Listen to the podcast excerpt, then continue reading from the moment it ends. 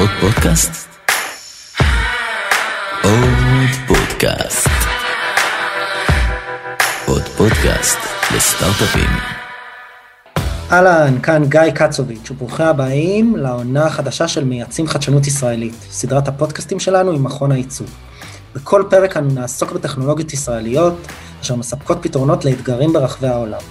הפרקים שלנו כוללים רעיונות עם יצואנים, ואנשי התעשייה הישראלית, ונציג בהם את הסיפורים של מי שכבר כבשו את השוק הבינלאומי, את המגמות והאתגרים, ומגוון כלים והזדמנויות עסקיות. והפעם, פרק מיוחד שידון במציאות החדשה שלנו. מה השינוי שחווה העולם בטווח המיידי ובטווח הארוך? מהם האתגרים וההזדמנויות שהמציאות הזו מביאה איתה, ומה אנחנו, כישראלים, יכולים להביא לתוך הזירה החדשה הזו? אילן בירנפלד, יושב ראש ומנהל עסקים ראשי בדלויט ישראל, ואדיב ברוך, יושב ראש מכון היצוא, ימפו את האתגרים האלה, ידונו בשינוי הנדרש בחשיבה העסקית, וידגימו מהפרקטיקה היומיומית שלהם ויעירו זרקור גם על העשייה הישראלית הייחודית. ברוכים הבאים לסדרת הפודקאסטים של מכון היצוא, מייצאים חדשנות ישראלית. אני נאור מורג, מנהל יחידת המידע והמודיעין העסקי של מכון היצוא, ואני המנחה של הסדרה. במכון היצוא אנו מסייעים לחברות ישראליות קטנות וגדולות, יצואניות, ולכל מי שמעוניין, להתחיל ולייצא בעזרת שירותים וכלים נרחבים, פיתוח עסקי, ליווי, ייעוץ, מידע עסקי, איתור הזדמנויות עסקיות ולידים, וגם בעברת ידע באמצעות המכללה לייצוא ושיווק בינלאומי. היום, בפרק שפותח את סבב הפרקים השני שלנו, שכותרתו הפתרונות הישראלים לאתגרים העולמיים, אנחנו בעצם מנהלים כאן שיח ענקים. אילן בירנפלד, ה-CEO, מנהל העסקים הראשי של דלויט ישראל, ואדיב ברוך, לא סתם, אלא יושב ראש מכון היצוא. ערב טוב. הענק והגמד ביחד. ערב טוב, ערב טוב. ערב טוב לכולם. במציאות החדשה שלנו, חברים, אנחנו מגלים אתגרים חדשים, גם ברמה הגלובלית וגם ברמה המקומית. השינויים שקרו מצריכים מאיתנו למצוא פתרונות משתנים חדשניים ויצירתיים. בשידור שלנו היום, נדבר על הפתרונות לאתגרים החדשים, מה מייחד את הפתרונות הישראלים, ואילו אתגרים יכולים להפוך להזדמנות עבור ישראלים. כמובן, כמו תמיד, הצופים בשידור החי מוזמנים לכתוב לנו שאלות בצ'אט, אנחנו עוקבים, וננסה לשלב אתכם, הצופים בדיון שלנו. אז חברים, בואו תגידו שלום, אולי ניקח את הדקות הראשונות כדי שתציגו כל אחד את עצמו. אילן? טוב, שלום, ערב טוב, ערב טוב לכולם. ערב טוב, אדיב.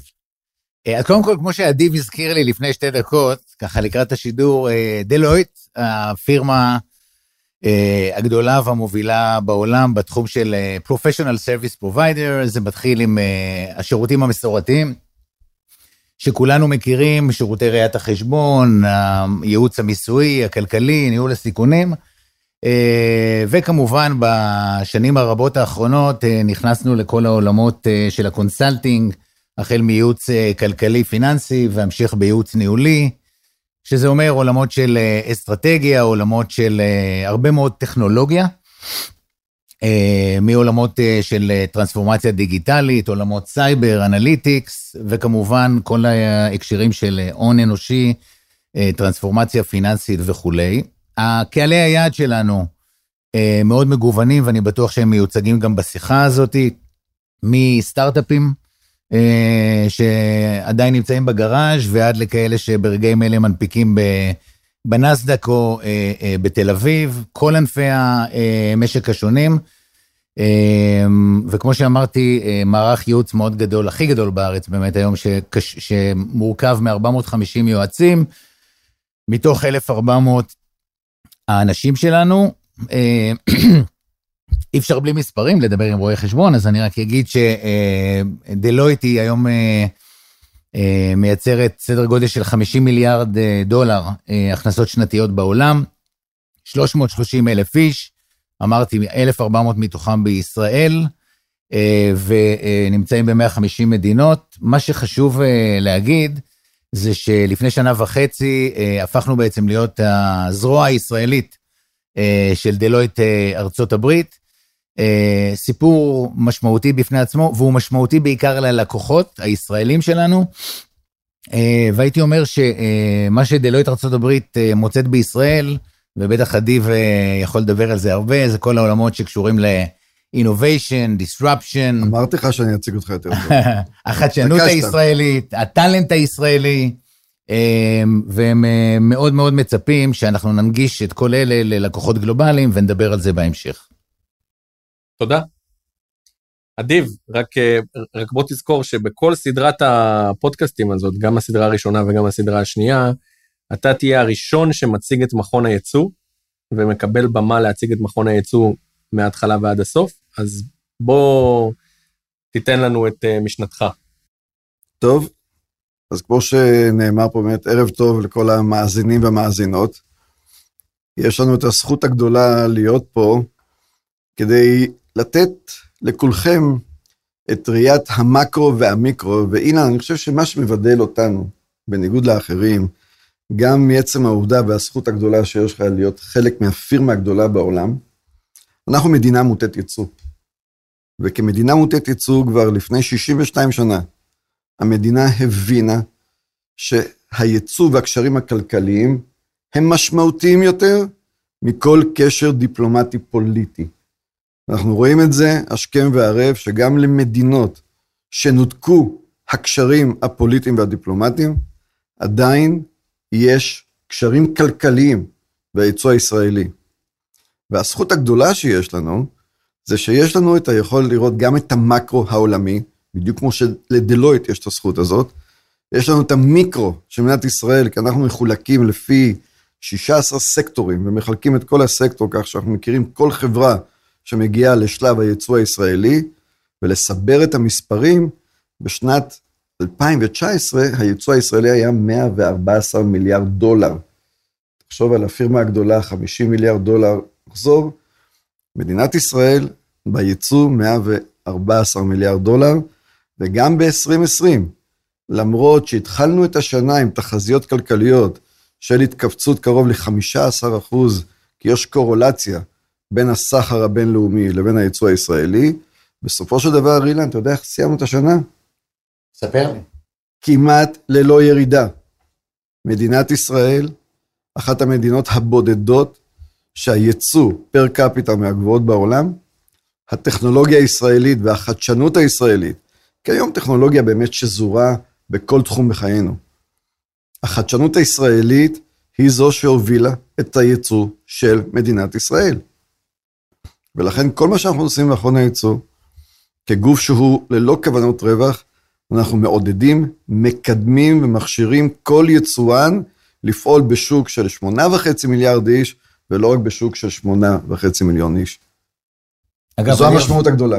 זה מתחבר לידיעה שראינו רק אתמול, נדמה לי, שהכנסות המיסים של המדינה בחודש ינואר הזה, היו גבוהות יותר מינואר שנה שעברה, מה שנקרא, אין ראי טוב יותר כדי לבחון את זה. להמשיך את הדברים של אדיב, וכדי להדגיש את הנקודה שהוא מנסה לחדד, הייצוא של השירותים, זאת אומרת ההייטק שנכלל בתוך ייצוא השירותים מול הסחורות, כמעט השתווה השנה, וזאת באמת שנה ראשונה שאנחנו רואים כמה שהייצוא של השירותים, ייצוא ההייטק מישראל, תופס מקום מאוד מאוד נכבד בייצוא הישראלי, וזה דבר מדהים לראות כמה חזק ההייטק הישראלי, כמה חזקה החדשנות הישראלית, כשאנחנו מסתכלים על הייצוא הישראלי, ומה שזה נותן לנו מבחינת החוזק הכלכלי של המדינה.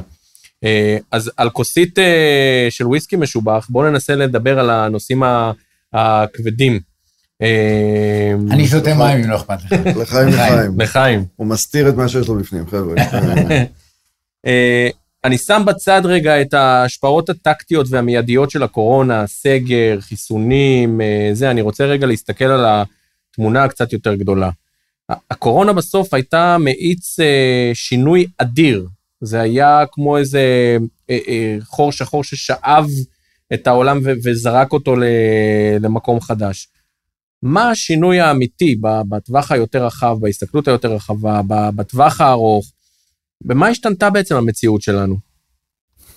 תראה, קודם כל אני יכול להגיד לך שאני לפחות זוכר 3 שיחות של אדיב ושלי, כנראה כל סגר יש לזה שיחה כזאת, ואני מראש כבר מתנצל שאני בטוח שלא עדי ולא אני נוכל להכיל את כל התשובה, כי זו תשובה מאוד מאוד מורכבת. בלוח הזמנים הקצור שהקציבו לנו, אתה מבין? אבל אם אני יכול לגעת בכמה דברים, קודם כל אני אגיד שמבחינתי, אני חושב שגם מבחינת כל המאזינים, אמרת, בוא נתעלם באמת מהטרגדיה שהקורונה הביאה, והיא הביאה לכולנו טרגדיות ולחץ ועולם באמת מאוד מאוד דרמטי. ואם אני שם את זה בצד, קשה לשים את זה בצד, אבל נשים את זה רגע בצד, אז קודם כל הקורונה בעיניי היא איזשהו, אתה אמרת את המילה מאיץ, העיצה הרבה מאוד דברים, ותכף אני אתייחס אליהם, אני רק אגיד קודם שאני חושב שהקורונה נגעה, וזה אני אומר ליזמים בינינו, בסוף היא נגעה בכל אחד ממעגלי חייה של האנושות. זאת אומרת, מהאינדיבידואל, לתא המשפחתי שלו, לתא של הקומיוניטי, הקהילתי, לתא הלאומי, וכמובן לתא הארגוני, לקורפורייט, לעסקים.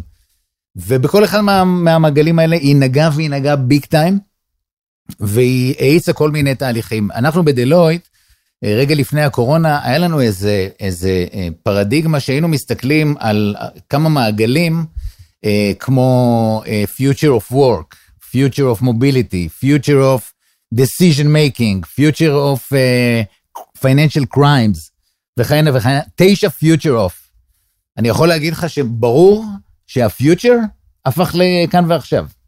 די ברור לנו, ואפשר לתת אחר כך דוגמאות. דבר שני, תראו מה קרה לנו, כולם מדברים על ה-K-shape, על הסיפור הזה של, תראו מה קרה פה, נוצרו פה ארגונים, לכאורה נוצרו שני סוגים של ארגונים, נוצרו ארגונים שפרצו את הדרך, שהקורונה עשתה להם, מה שנקרא, ברמה העסקית, טוב מאוד וכו', וארגונים שקרסו. אנחנו גם מדברים על ארגונים שנמצאים במוד של surviving, ואחר כך נראה מה הם צריכים לעשות, ואיזה שינויים קרו שם. כשארבעת הצירים, אם אני עכשיו מתרכז רק בעולם הקורפורייט, ארבעת הצירים שבוודאות אנחנו רואים שהם צירים של שינוי ועצם מטורפת, זה הנושא של טרנספורמציה דיגיטלית, זה הנושא, כל העולמות של הקלאוד, כל העולמות של הבטחת מידע, סייבר, כמו שאמרנו, וכל עולמות הדאטה הדיגיטלי באשר הוא, תקרא לזה AI, תקרא לזה בשמות אחרים. רק לפני שעתיים דלויט פרסמה את ה-TMT Predictions, ונתנו שם רק לדוגמה את הכמות המטורפת של שיחות דיגיטליות, שיחות וידאו, בעולמות הרפואה, בעולמות התקשורת, בעולמות הפייננס, שאנשים היו צריכים פתאום, מה שנקרא, to interact, או עם הלקוחות שלהם, או עם remotely. על עולם העבודה העתידי נדבר, אני חושב, בהמשך. ודבר אחרון שאני אגיד, אולי בהקשר הזה, אני חושב שלצד הטכנולוגיה, קרו כאן גם הרבה מאוד דברים ברמה, הייתי קורא להם תרבותית, אתית, ערכית. אנחנו יודעים שבשנה הזאת, בלי קשר לקורונה, כל העולם, שמה שקוראים ה-ESG, environmental, social ו-governance. כל העולם שפעם קראו לו אחריות תאגידית, זה עולם שקיבל תאוצה אדירה. אני בטוח שאחרי הקורונה, ארגונים, שלא לדבר על ממשלות, שלא לדבר על האנושות כולה, לא התייחסו, כמו שהתייחסו רגע לפני זה, לכל הנושא הסביבתי, environmental, לכל הנושא של ה-climate change, ומה זה אומר לגבינו? קנה על כל הנושא של הסושיאל, הסולידריות החברתית, מה התפקיד שלנו, המגזר העסקי בכל העולמות הללו, ואמרנו שלא מדברים על פוליטיקה היום, אבל כשהפוליטיקה מסביבנו נראית כמו שהיא נראית, אז מה תפקידו של המגזר העסקי, וזה לא רק ישראל טוקינג היר, זה בכל העולם, וכמובן שהדבר האחרון, ונדבר על זה בהמשך, הנושא של ה-G, ה-governance, ארגונים פתאום הבינו ברגע הקריטי הזה, שהחזון והאתיקה והמקום של האדם במרכז, it's all about people, ובמדינת ישראל, שבכלל הסולידריות החברתית, זה משהו שאנחנו תמיד היינו בנויים עליו, הוא משהו שאנחנו נדבר בו עוד רבות. המרקם החברתי, היחס שבין העסק, בין העסקים, לחברה, לממשל, הכל בעצם מתערבב, אדיב, מה אתה רואה מה אתה רואה שחושל על ידי האש של הקורונה? תראו, אני בהחלט מסכים כל מה שאילן אמר, ולכן אני לא רוצה לחזור על הדברים, אבל דבר אחד קרה פה. נשברו הרבה מאוד פרדיגמות. הקורונה, מעבר להאצה הדיגיטלית, מה שקראנו על זה על סטרואידים, כשיצאנו כבר בתחילת 2020, הייתה לנו את הפריבילגיה, ואילן מכיר את זה היטב מכל הדיונים שלנו לגבי סין, הפעילות הענפה שלנו בסין, אנחנו לדור שלנו, איפה הייתנו ההזדמנות? להסתכל מזרחה, אתה יכול לראות צופה פני עתיד 3 חודשים, לראות את מה שקורה שם, ולהתחיל לקבל החלטות על בסיס מידע, לא רק ידע. והפרדיגמות האלה גם הוכיחו לנו עוד דבר אחד. הקורונה נמצא את המשמעות שכולנו, אנחנו כולנו שווים. אין הבדל בין גזע, מין, דת, מיקום גיאוגרפי, אפקט הפרפר, מי שקרא את הספר. נקודה אחת בעולם, משפיעה על כל העולם, אנחנו הפכנו עם תוך תובנה אמיתית, שאנחנו חיים בעולם שטוח. עכשיו, אני מתחיל לראות את ההבדל. תומס פרידמן צדק. בואו, אנחנו עוד נתקדם בדיון על הצדק או לא צדק. אבל אנחנו גם מבינים, ואנחנו רואים היום את ההבדל בין הפריחה לכישלון, זה האם אנשים מפנימים את המסרים שקיבלנו. האם אנשים מבינים שלהיות בעולם של אי-ודאות, אנחנו נחיה בעוד הרבה מאוד שנים. והאי-ודאות מחייבת לנו לקבל החלטות בזמן אמת. ואתה רואה את ההבדל בין מנהלים שיודעים לקבל החלטות, והתמהמהות בקבלת ההחלטות.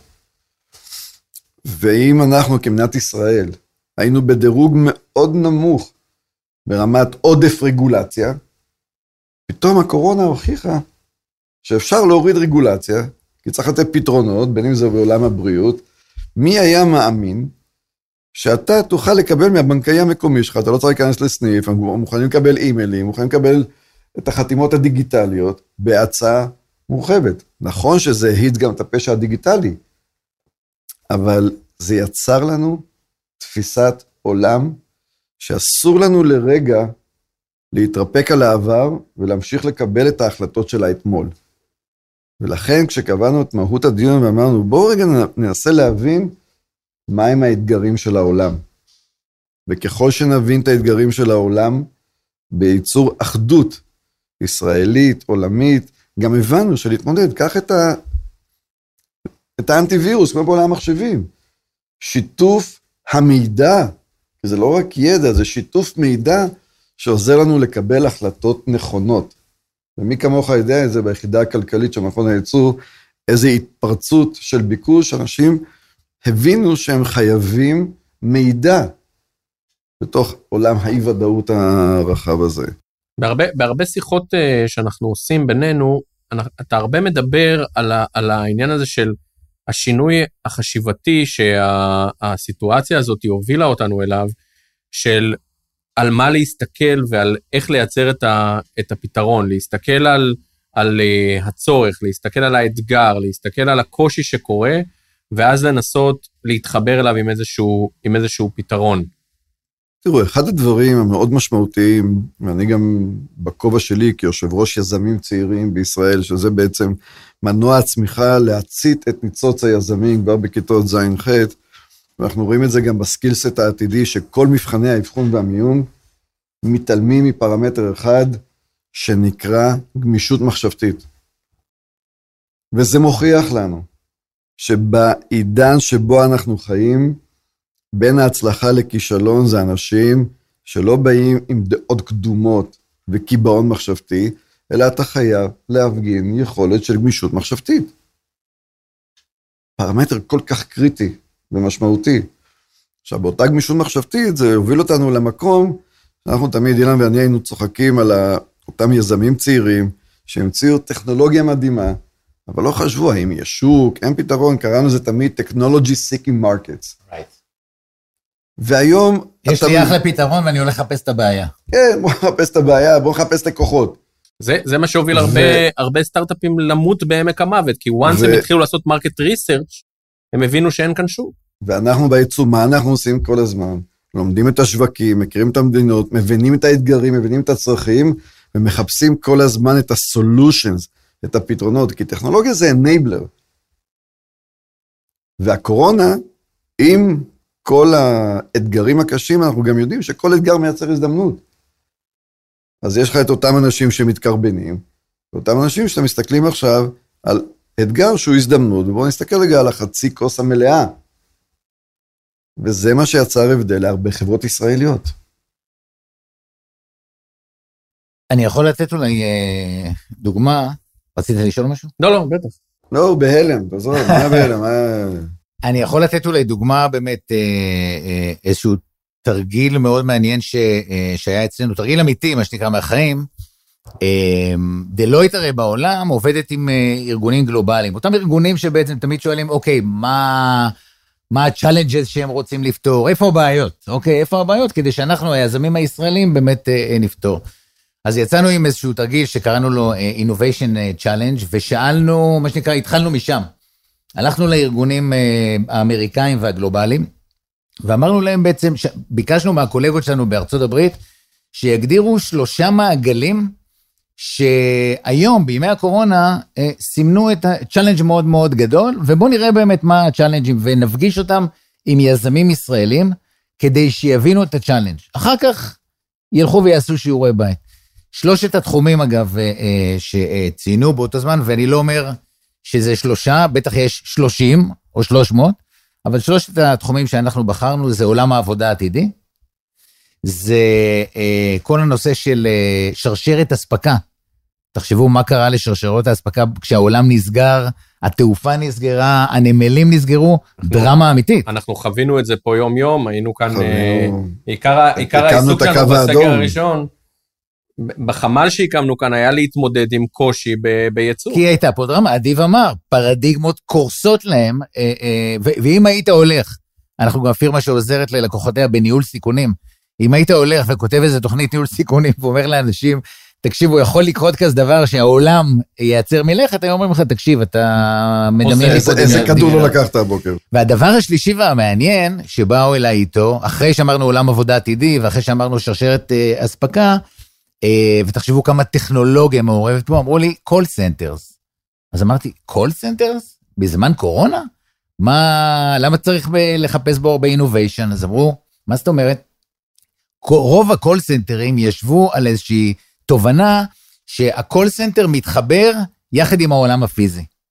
אבל ברגע שהקול סנטר זה הדרך לעולם, זה הדרך היחידה לגשר בין הלקוחות לבין המוקדים השונים, הפיננסיים, הרפואיים, התקשורתיים, הטלקום וכו' וכו'.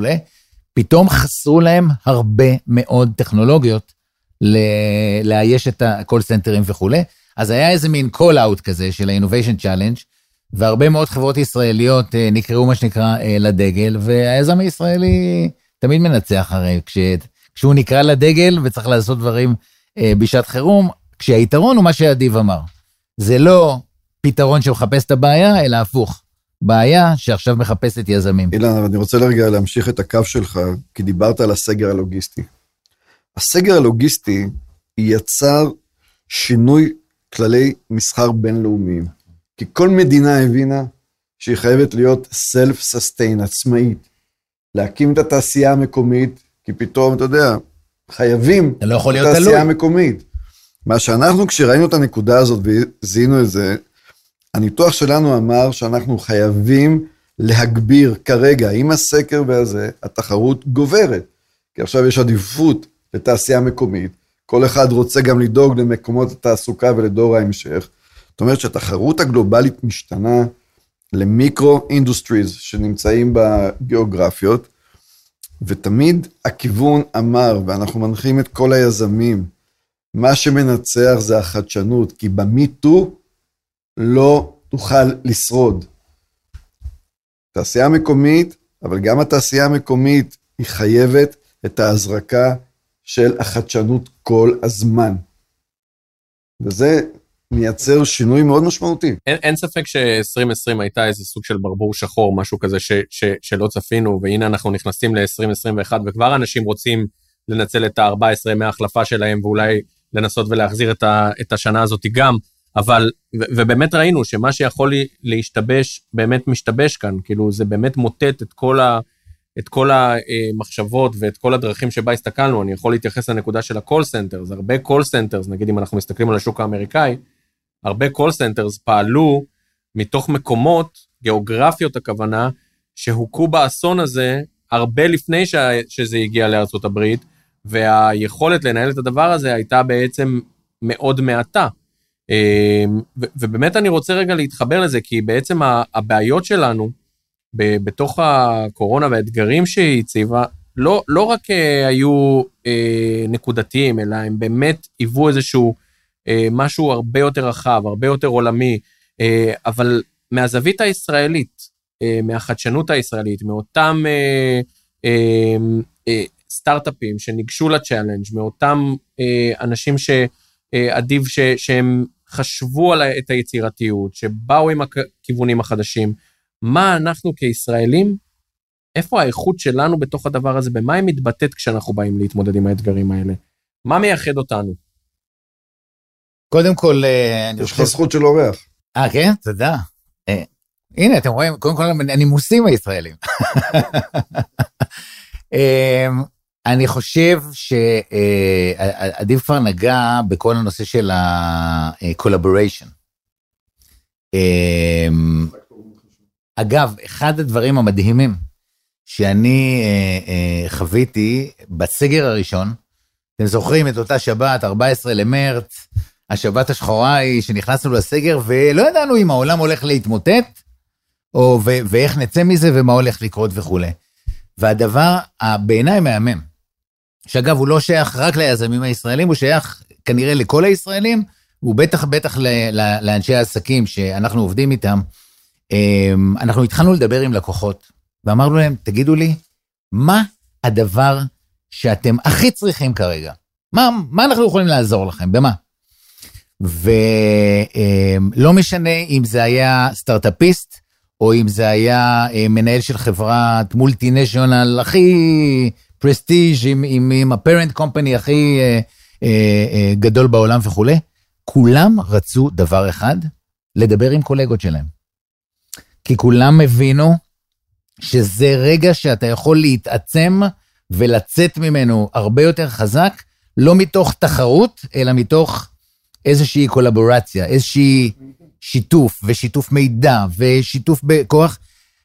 הדוגמאות שאני נתתי באותם ימים היה שאנחנו העלינו קומיוניטיז, התחלנו לפתוח קומיוניטיז, הזום גם היה דברים חדשים, נכון? בשבועות האלה, העלינו לשיחות קומיוניטיז, שיחות שבהם אנחנו היינו הפסיליטייטורים, והרגשנו שאנשים רק רוצים לשתף ולקבל. אז קודם כל הדבר הזה, אני חושב שלקח הרבה מאוד חברות, ובאמת לקח אותם ליכולת של מ-survive ועד strive, כמו שאנחנו קוראים את זה, לסגשג.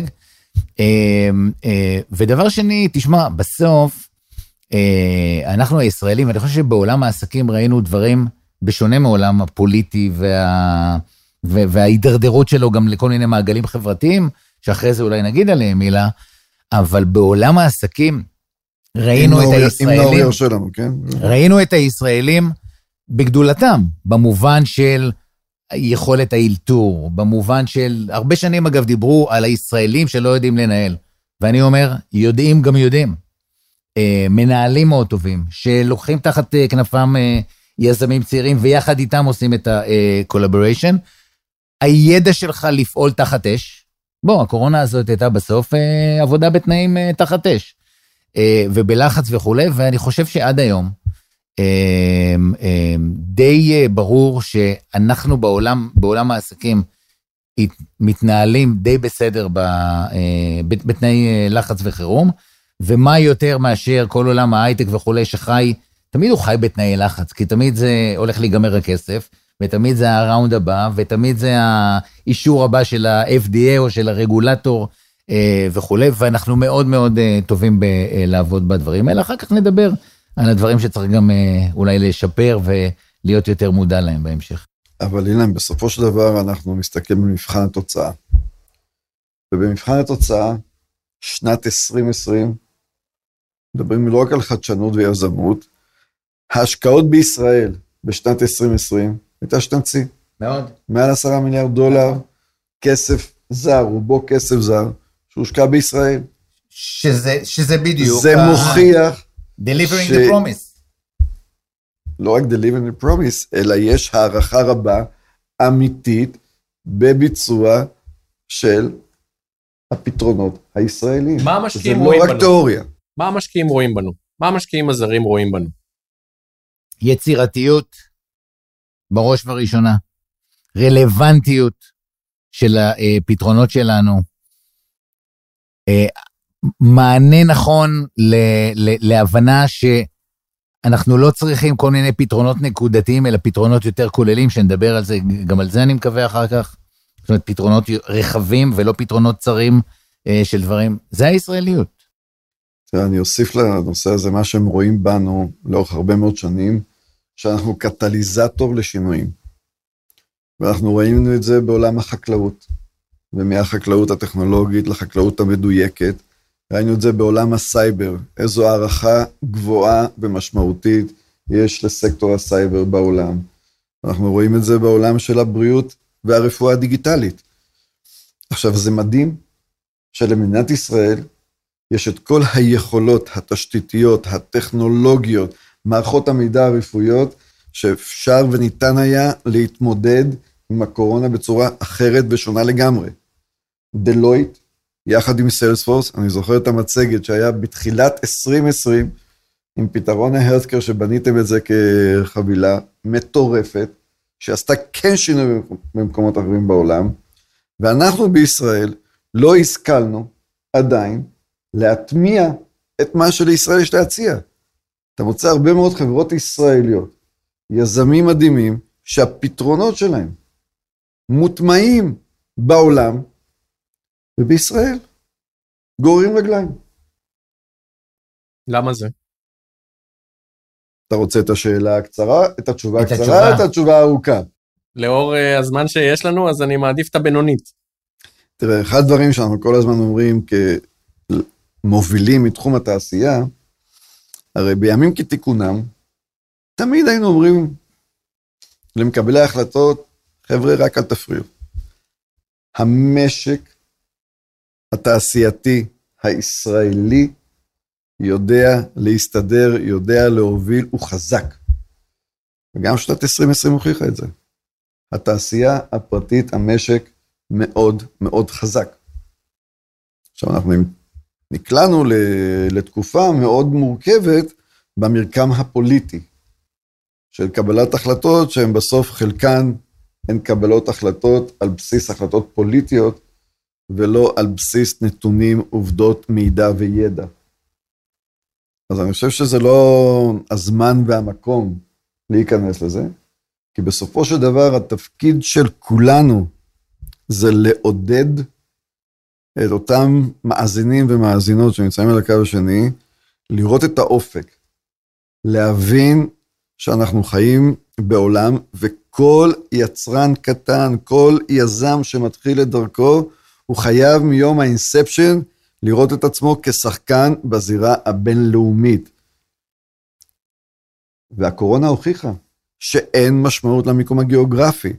אנחנו הדבר הראשון שהיינו צריכים לעשות, גם פה במכון וכל הארגונים שאני מעורב, אנחנו בעולם התוכנה נורא קל לנו לנהל רמוטלי, כי תמיד גם בפיתוחים ובאופשור דבלופים בכלל אנחנו חיים שנים, אבל ארגונים רבים מאוד לא ידעו להתארגן ולא היו ערוכים להפעיל את העובדים בעבודה מרחוק ולהגיע לאותו פריון, כי ניהול עבודה מרחוק הוא שונה.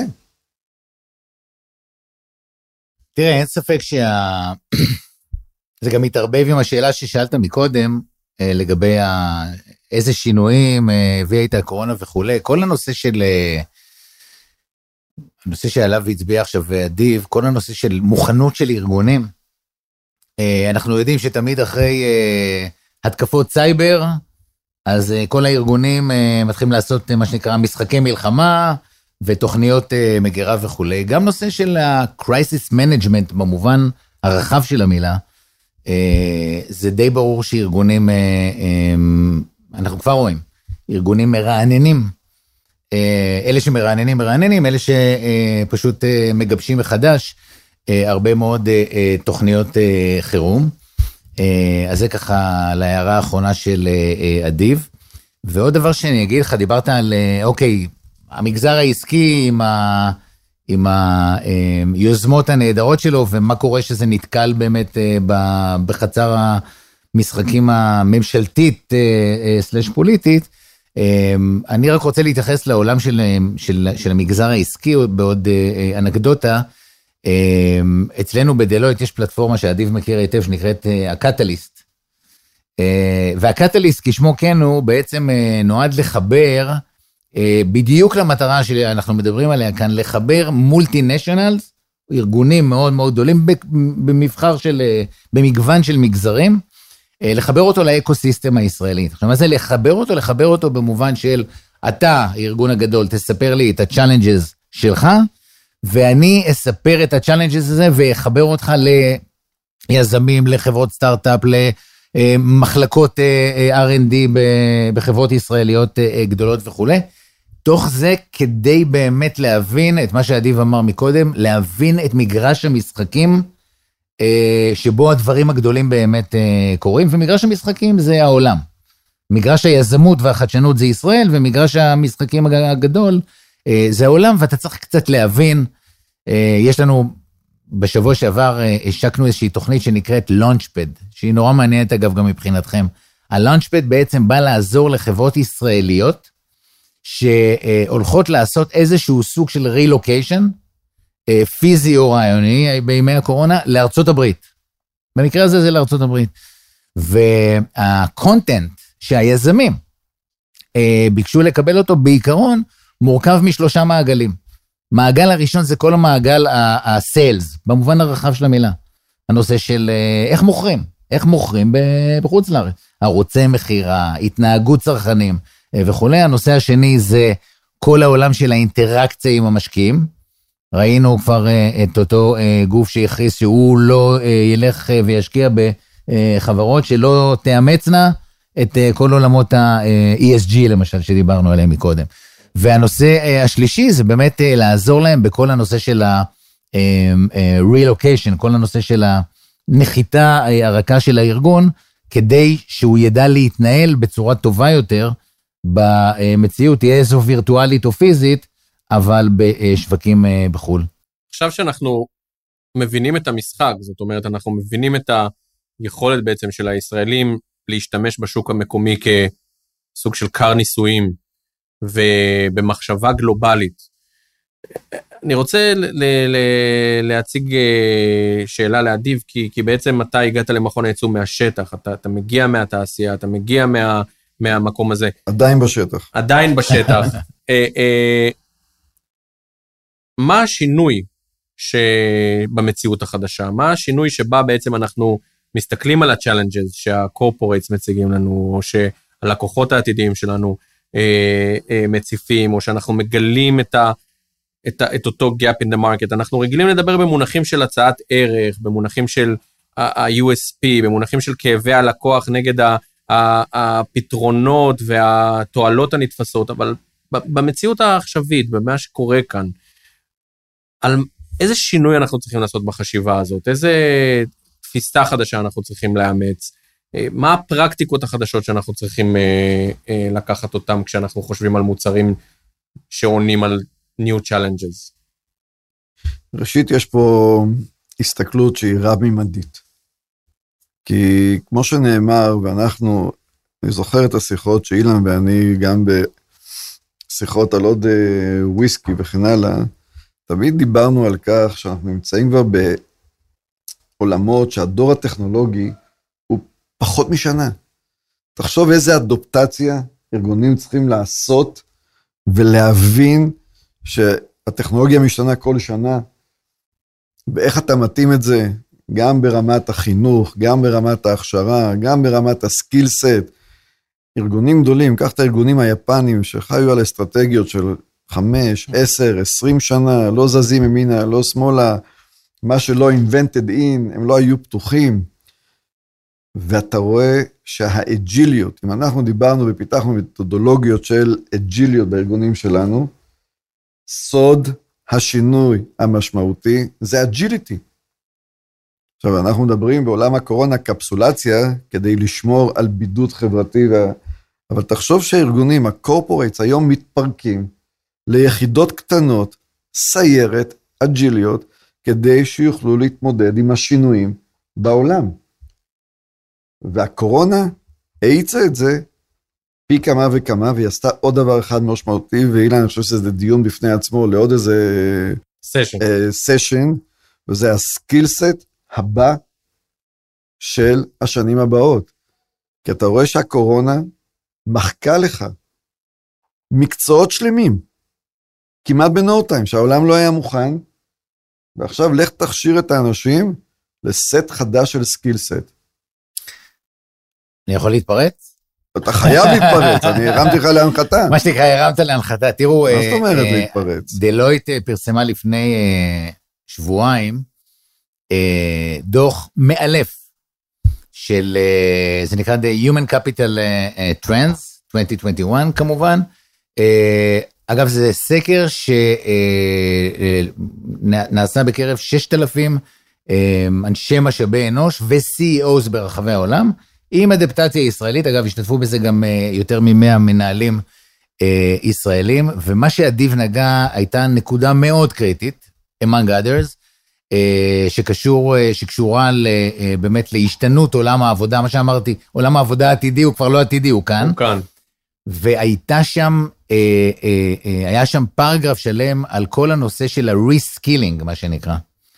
תחשבו על זה שמוסד פיננסי, שהיו בו אפילו טלרים, שרגילים לשבת במק ולקבל ללקוחות, ופתאום הם יושבים בבית, ולא רוצים להוציא אותם לחל"ת, ויש להם לקוחות שאמורים לקבל שירות וכו', ופתאום, אבל הדלפק הזה, כל עולם הדלפק, נעלם מן העולם, והארגון צריך לעשות להם as it goes, אין לו זמן עכשיו לעצור את העולם ולהגיד ללקוחות שלו רק רגע חכו, הוא צריך בעצם לעשות להם איזשהו סוג של ריסקילינג, שלא לדבר, וגם כאן עדיף דיבר מקודם על סקילסט, של נשים וכו', שכבר לא נלמדים באוניברסיטאות, זאת אומרת באוניברסיטאות, אתה יודע, הפרדיגמה הזאת של ללמד אנשים תוך כדי קריירה, לשנות את המהות שלהם, אנשים היום משנים, אם אנחנו, המבוגרים יותר, למדנו איזשהו מקצוע, ויחסית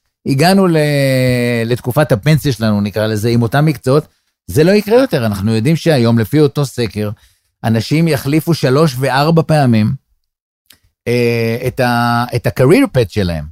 עכשיו, להחליף את ה-career path שלהם, הנושא הזה של הסתגלתנות, הנושא של האג'יליות, ומצד, ברמת היחיד, וברמת ה-corporate, האחריות שלך, ה-corporate, לקחת על ה-re-skilling, כי אתה לא יכול יותר לתת את האחריות הזאת, או להניח הנחה שהמוסדות האקדמיים יעשו לך את ה-re-skilling הזה.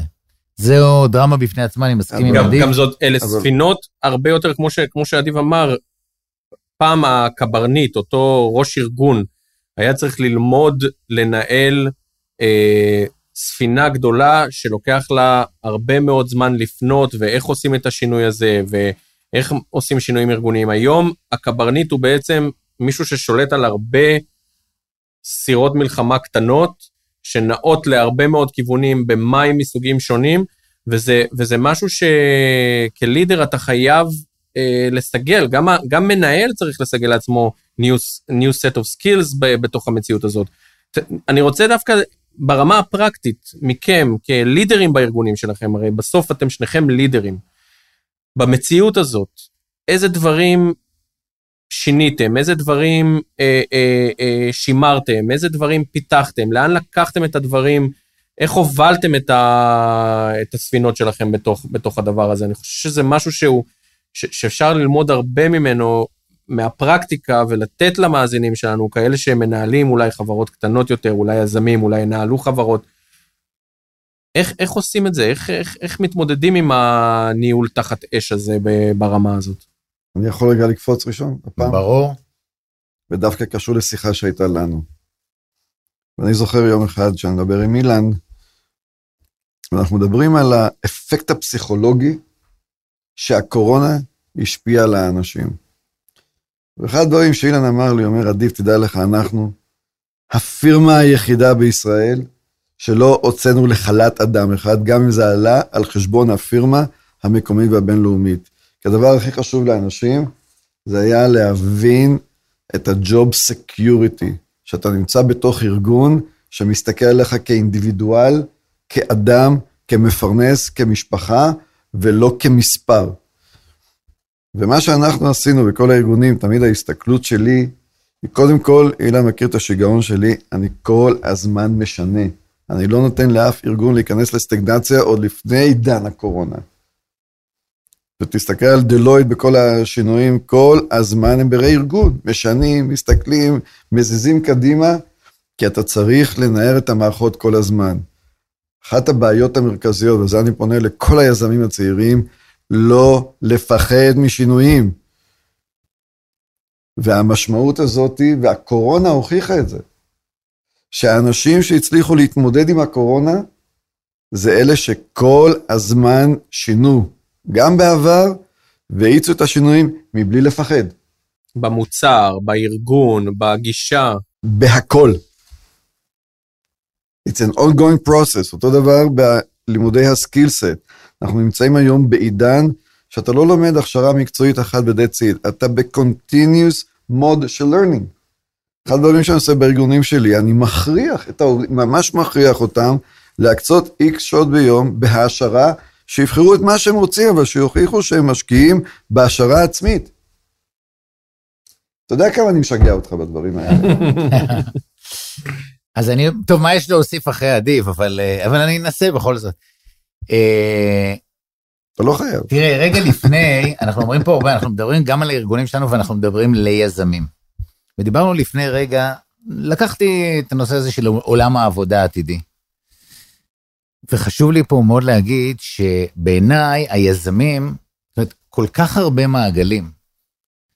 עולם העבודה העתידי דיברנו, אמרנו רגע עכשיו סייבר, אמרנו שרשרת אספקה, אמרנו AI, לא אמרנו H-Tech, שזה פתאום איזה טרנד שעליו חול, ואפשר להמשיך ככה ולזרוק בזוורדים, אבל מה שחשוב זה להתעמק בכל העולם, כי כל מעגל כזה הוא מעגל שמזמן ליזם הישראלי כל כך הרבה הזדמנויות. כי רק אם ניקח את עולם העבודה העתידי, ואתה שאלת אותנו עכשיו כמובילים בארגונים שלנו, ואני רוצה לענות על זה, כי בסופו של דבר, אתה יודע, בסוף אנחנו, נגיד בדלויט ישראל, 1400 איש. באותו יום שבת, מר ונמאר שהזכרתי, ב-14 למרץ, פתאום אתה מבין את האירוע שאתה עם 1400 איש, ובאמת כמה שלא רוצים לדבר גבוהה גבוהה, אתה, יש לך אחריות נורא כבדה על הכתפיים. אגב, לא רק ל-1400 איש עם המשפחות שלהם, גם לכל הלקוחות שמסביב ואתה משרת אותם. ולספקים. ולספקים ולנותני השירותים, ולקהילה שיושבת סביבנו וכו'. ואני אומר את זה כי אני חושב שבסופו של יום, אתה יודע, זה לא רק לאלתר בשעת משבר, זה גם להגיע נכון, וכדי להגיע נכון זה אומר שאתה צריך להניח הנחה שכל רגע המשבר יכול להיבצע מאחורי הדלת. וזה אומר, יש מושג שנקרא Purpose-Led Organization. Purpose, ייעוד.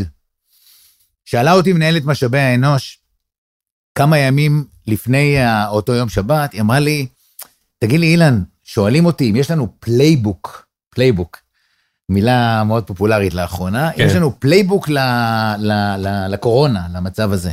והתשובה שלי הייתה, שהפלייבוק שלנו קיים וכתוב. זה הייעוד שלנו, to make an impact that matters, זה הערכים הארגוניים שלנו, שאנחנו מפמפמים אותם לאנשים שלנו, ברמה של, אנחנו רוצים לראות את הערכים באים לידי ביטוי ביום יום, באינטראקציה עם הלקוחות, בדרך שבה we are delivering, ולמה אני אומר את זה? כי זה נכון לגבי כל ארגון, כי בסופו של יום, בשעת המשבר, האנשים שמסתכלים עליך רוצים לדעת שאתה לא פתאום משנה ממנהגך, וכל היום אמרת שהאנשים זה הנכס הכי חשוב לך, אבל הדבר הראשון שעשית זה שלחת את כולם לחל"ת, ואני לא מדבר על ארגונים שקרסו. כי אז, אתה יודע, זה באמת, הם עשו את מה שצריך לעשות. אירוע בפני עצמו. אבל הרבה לקחו טרמפ על הדבר הזה, על הנכס הכי חשוב שיש לנו בעולם. לא עושים כאלה דברים. אז אחד, זה המצפן, כוכב הצפון שלך. תהיה ארגון שכל הזמן נמצא בבירור מתמיד, שיש clarity, בהירות, סביב הערכים שלו, סביב האתיקה שלו, סביב הייעוד שלו. ברגע שיש לך את זה, יש לך קודם כל את מנוע הבעירה הפנימי. ובתוך המשבר, אנחנו בדלויט אימצנו דבר שגם הוא מאוד מומלץ תמיד אגב, קראנו לזה שלושת ה-C'ים, Communicate, Coordinate, Be Consistent.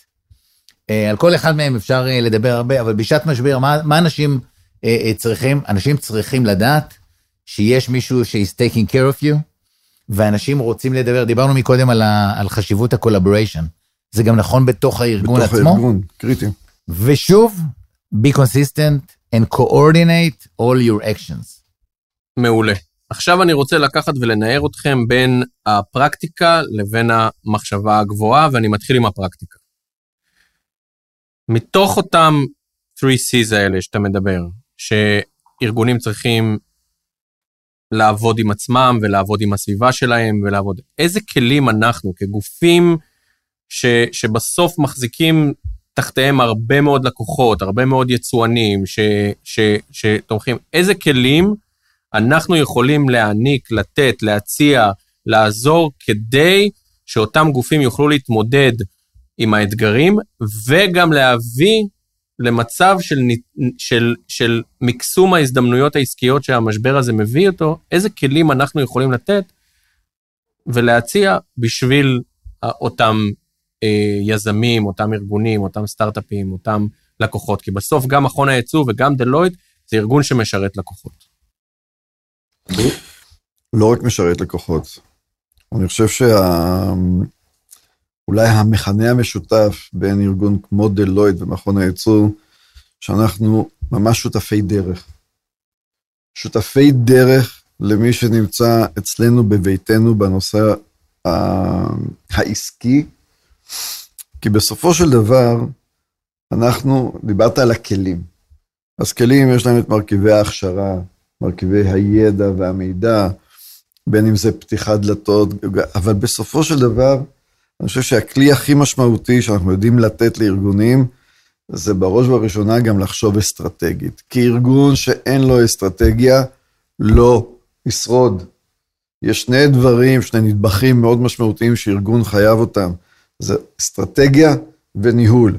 יכולה להיות אסטרטגיה נהדרת בלי ניהול, לא מחזיק. יכולה להיות ארגון בלי אסטרטגיה, אבל ניהול מדהים, גם לא מחזיק. ואנחנו גם במכון היצוא תמיד נערכנו לספק את הכלים, את המידע ואת המידענות, שאנשים יוכלו לחשוב אסטרטגית, ולחשוב גם גיאוגרפית, איך לפנות ולא לפנות, כי זה כבר הטקטיקה, ולספק את כל הכלים באיך לסגור על פערי תרבות, איך לדעת לפעול בגיאוגרפיות, איך לבנות את כל ה-go-to-market plan, שהוא נגזר מאסטרטגיה. אנחנו כל הזמן עוזרים להם בצד הניהולי וקבלת ההחלטות. וכשאני מסתכל על דלויט, בהיבט הזה, ואני מסתכל על כל השירותים וכל הרובדים, זה באותה תפיסה. הוא לא רק מסתכל על הארגון ברמת המספרים, אלא הוא גורם לו לחשוב אסטרטגית, ולוקח אותו בכל רובד שהוא צריך, לנהל אותו נכון, שהאקסקיושן יהיה בתאום מלא לאסטרטגיה. תראה, אם אני, קודם כל, ברור, אסטרטגיה, מה שנקרא, זה לדעת לאן אתה משית האונייה, כאילו אם אין לך אסטרטגיה, אז מה אתה עושה?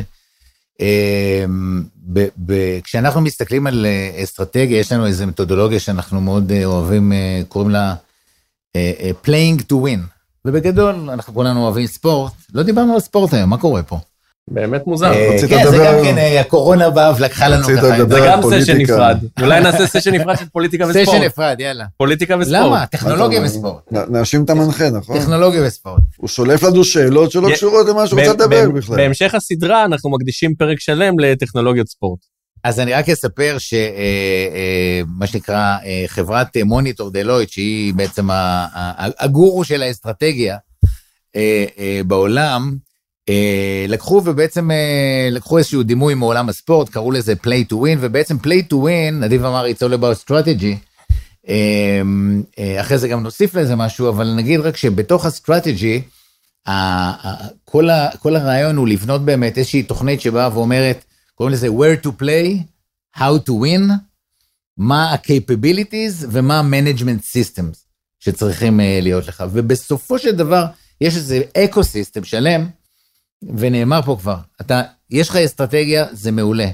אבל בסופו של דבר אתה צריך אסטרטגיה, אתה צריך שיהיה לך יכולת הוצאה לפועל, אתה צריך שיהיה לך מערכות ניהול, זה עולם של טכנולוגיות, זה עולם של KPIs, בדיוק, זה עולם של מערכות מידע, אתה גם צריך שיהיה לך מן הסתם הון אנושי, דיברנו על סקילינג וריסקילינג, ואתה צריך להבין את אותם capabilities ארגוניים שנדרשים כדי לתת את מה שנקרא, להיות כאן ועכשיו רלוונטי ותחרותי, ושלא לדבר, אם אני יושב באמברלה של מכון היצוא, צריך לזכור שמצד אחד אנחנו מדברים על עולם וירטואלי, שהקורונה באה ובעצם יתרה לכאורה את המיקום הפיזי שלך וכולי, אבל עדיין אנחנו יודעים שבהינתן שהיזם הישראלי צריך לייצא לעולם הגדול, לסביבות רגולטוריות תרבותיות שונות ואחרות, אני חושב שגם כאן מה שאנחנו יכולים לתת, ואתם בגדול יכולים לתת את זה,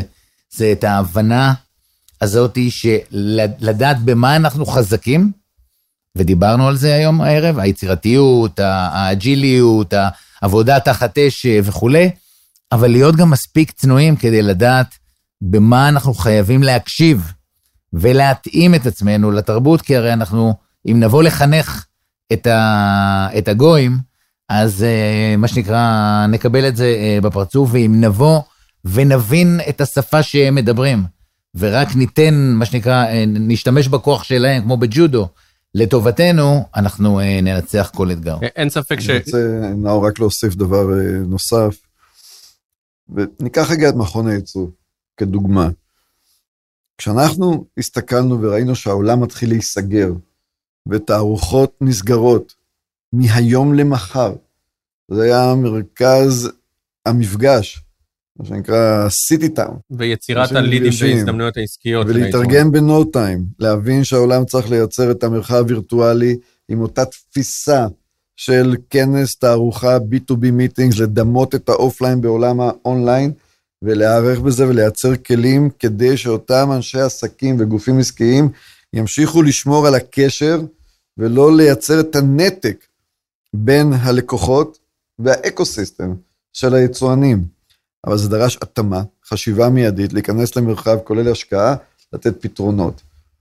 בנוסף לזה, אנחנו צריכים להסתכל ולהבין, ואני חושב שזה מסר מאוד חשוב לכולם, חברים וחברות יקרים, מכון הייצוא, וגם אנחנו פה באמת לשירותכם, ככל שאנחנו גם נבין את הצרכים שלכם, אנחנו נדע לתת לכם את המענה הכי משמעותי והכי חשוב, זה גם ה-go to market.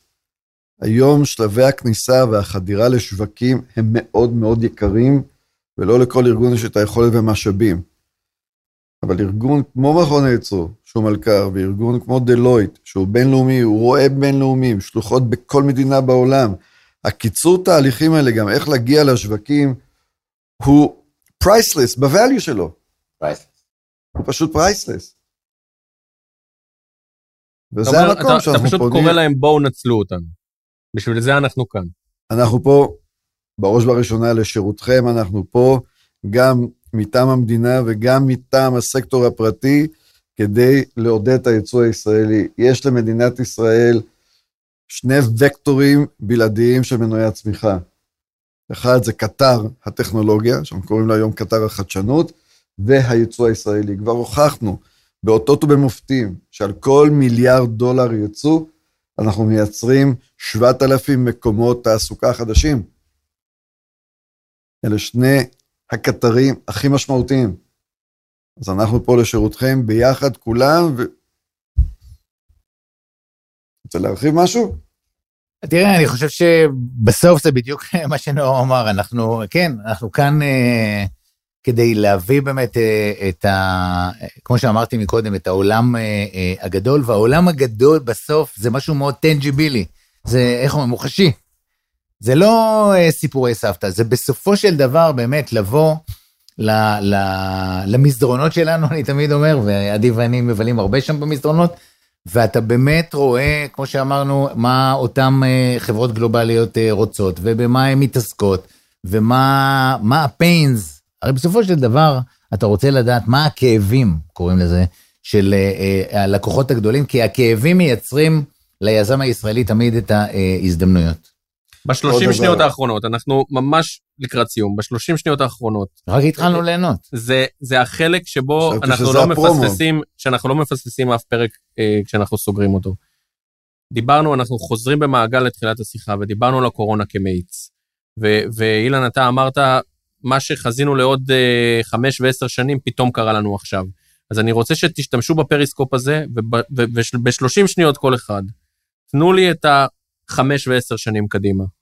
בתוך הטראג'קטורי הזה שאנחנו נמצאים בו, בתוך המסלול הזה שאנחנו נמצאים בו עכשיו שהוא וואץ, איפה אנחנו בעוד 15 שנים, מה האתגרים, מה הפתרונות, עם מה אנחנו מתמודדים, איך אנחנו מנצלים יותר טוב את הישראליות שלנו במסלול הזה. שוט. יאללה, אדיב, לך על זה. טוב, אז הנבואה ניתנה למי, אתה יודע. אז אני אקח את זה ב-30 שניות, כי אני נורא אוהב להשתמש במשפט הזה, שאנחנו, לדור שלנו, חווים את הרגעים שמשלבים היסטריה והיסטוריה. ההיסטריה שנקלענו לסיטואציה שהעולם לא היה ערוך לו, כל העולם לא היה ערוך לו, עם הקוביד, ונדרשנו לייצר פתרונות בלוח זמנים מאוד קצר. אבל איפה ההיסטוריה באה לידי ביטוי לשנים הקרובות? ואני רואה את כלכלת השלום, את מה שקרה עם הסכמי אברהם, עם חתימת הסכמי השלום, שזה לא רק עכשיו איחוד האמירויות ובחריין, זה ההזדמנות האדירה שלנו לשנות את פני כל הכלכלה האזורית, ואנחנו חייבים ביחד להרים את הכפפה הזאת, לפעול נכון, כי זו הזדמנות מאוד משמעותית לדור שלנו, לשנות את כל פני האזור, וזה משולב עם מה שהקורונה העיצה, וכמובן עם ההסכמים החדשים. השילוב הזה הוא שילוב מנצח. אילן, 30 שניות שלך? תראה, אני חושב שמה שוב, באמת, אני לא חושב שצריך לנבא, אני רק חושב שאצלי במשרד יש כזה סלוגן שאומר, and as for the future, you have not to predict it, but to create it. ואני אומר את זה כי היום אנחנו בארגונים, אני חושב שהמלחמה שלנו היא לשמר את אותם הזדמנויות שהקורונה זימנה לנו. זאת אומרת, אותה היעצה, שפתאום דברים שכל הזמן דיברנו עליהם בתור, אוקיי, זה צריך לקרות, אז תראה לי תוכנית עסקית, ותראה לי מספרים, ותראה לי נתונים, פתאום הכל, היית צריך לעשות את הכל כאן ועכשיו, כי אם לא, אתה מת. ואנחנו הישראלים הרי אוהבים נורא לחזור תמיד לשגרה, תוך שנייה אנחנו חוזרים לשגרה, ומה שהיה נשאר זיכרון רחוק. ואני חושב שאחד הדברים שיקחו אותנו כמה שנים קדימה, זה העובדה שאנחנו נתעקש, שבכמה דברים שהם הזדמנויות עסקיות, מודלים עסקיים שהשתנו, יחסים פיננסיים בחברות שהשתנו, קורפורטס היום מסתכלים, משפשפים את העיניים ואומרים, רגע, כל המודל העסקי שלי השתנה, או היחסים הפיננסיים שלי השתנו, כי פתאום ההוצאות שלי עוברות מהוצאות של, נגיד, מהוברדס, להשקיע באנשים, כי אולי אני יכול פתאום לעבוד רימוטלי, כי פתאום אני יכול לעבוד וירצ'ואל, אבל שאתה עובד וירצ'ואל, הפרודקטיביטי למשל עולה, אבל איך אתה מנהל את המנטל הלס של האנשים שלך? ולכן כל הדברים האלה, לדעתי, ידרשו מארגונים להילחם בחזרה לשגרה. זאת אומרת, לא לתת לשגרה, לנצח אותנו מבלי שאנחנו מנציחים את ההזדמנויות שהקורונה הביאה לנו בדרך. מדהים. פה אני חייב להגיד רק שני דברים, שעם כל האופטימיות שיש בשיחה הזאת, אבל טוב, זה אדיב ואני, מה שכן מדאיג אותי מאוד, וצריך לראות גם מה עושים איתו, הרי בקורונה מה שניצח בארגונים, זה החוסן. ואני חושב שאנחנו חיים בקהילות שלנו, ובחברה ובמדינה שלנו, אני חושב שאנחנו נצטרך להידרש לתפקידו של המגזר העסקי, בחוסן החברתי, שדי התערער בחודשים האחרונים, לא רק בישראל, אבל אני ישראלי, אז אני מדבר על ישראל, ואני חושב שגם כאן, למגזר העסקי, יש תפקיד מפתח, כי בסופו של דבר, המשחק שכולנו משחקים, נשען על ההון האנושי הישראלי. זה ערבים ויהודים וחרדים, וכל המעגל החברתי שצריך לתרום, להעלאת התוצר הלאומי של מדינת ישראל. ותפקידנו כמנהיגים, להביא את כולם למשחק הזה. וזה הוכח, גם הקורונה הוכיחה לנו לכולנו, הדרך היחידה להילחם באי ודאות, זו האחדות. האחדות בכל רובד, בכל תחום, בכל נושא. בקריאות המאוד חזקות האלה, אנחנו נסיים כאן, לצערי נגמר לנו הזמן, היינו יכולים להמשיך ולדבר כאן עוד הרבה, תודה רבה לשניכם, היה מאוד מעשיר, מאוד מלמד, ואני רוצה גם להודות לכל הצופים והצופות בלייב והמאזינים שיאזינו בפודקאסט, כמובן שיזמים ויצואנים המעוניינים ליהנות ממגוון השירותים והסיוע שמציע המכון, מוזמנים ליצור עמנו קשר באתר האינטרנט שלנו ובכוכבית 2078, חפשו את הפרקים בסדרה הקודמת, חפשו את הפרקים בסדרה הנוכחית, ועד הפעם הבאה מכאן במכון היצוא, נשתמע. תודה רבה וערב טוב.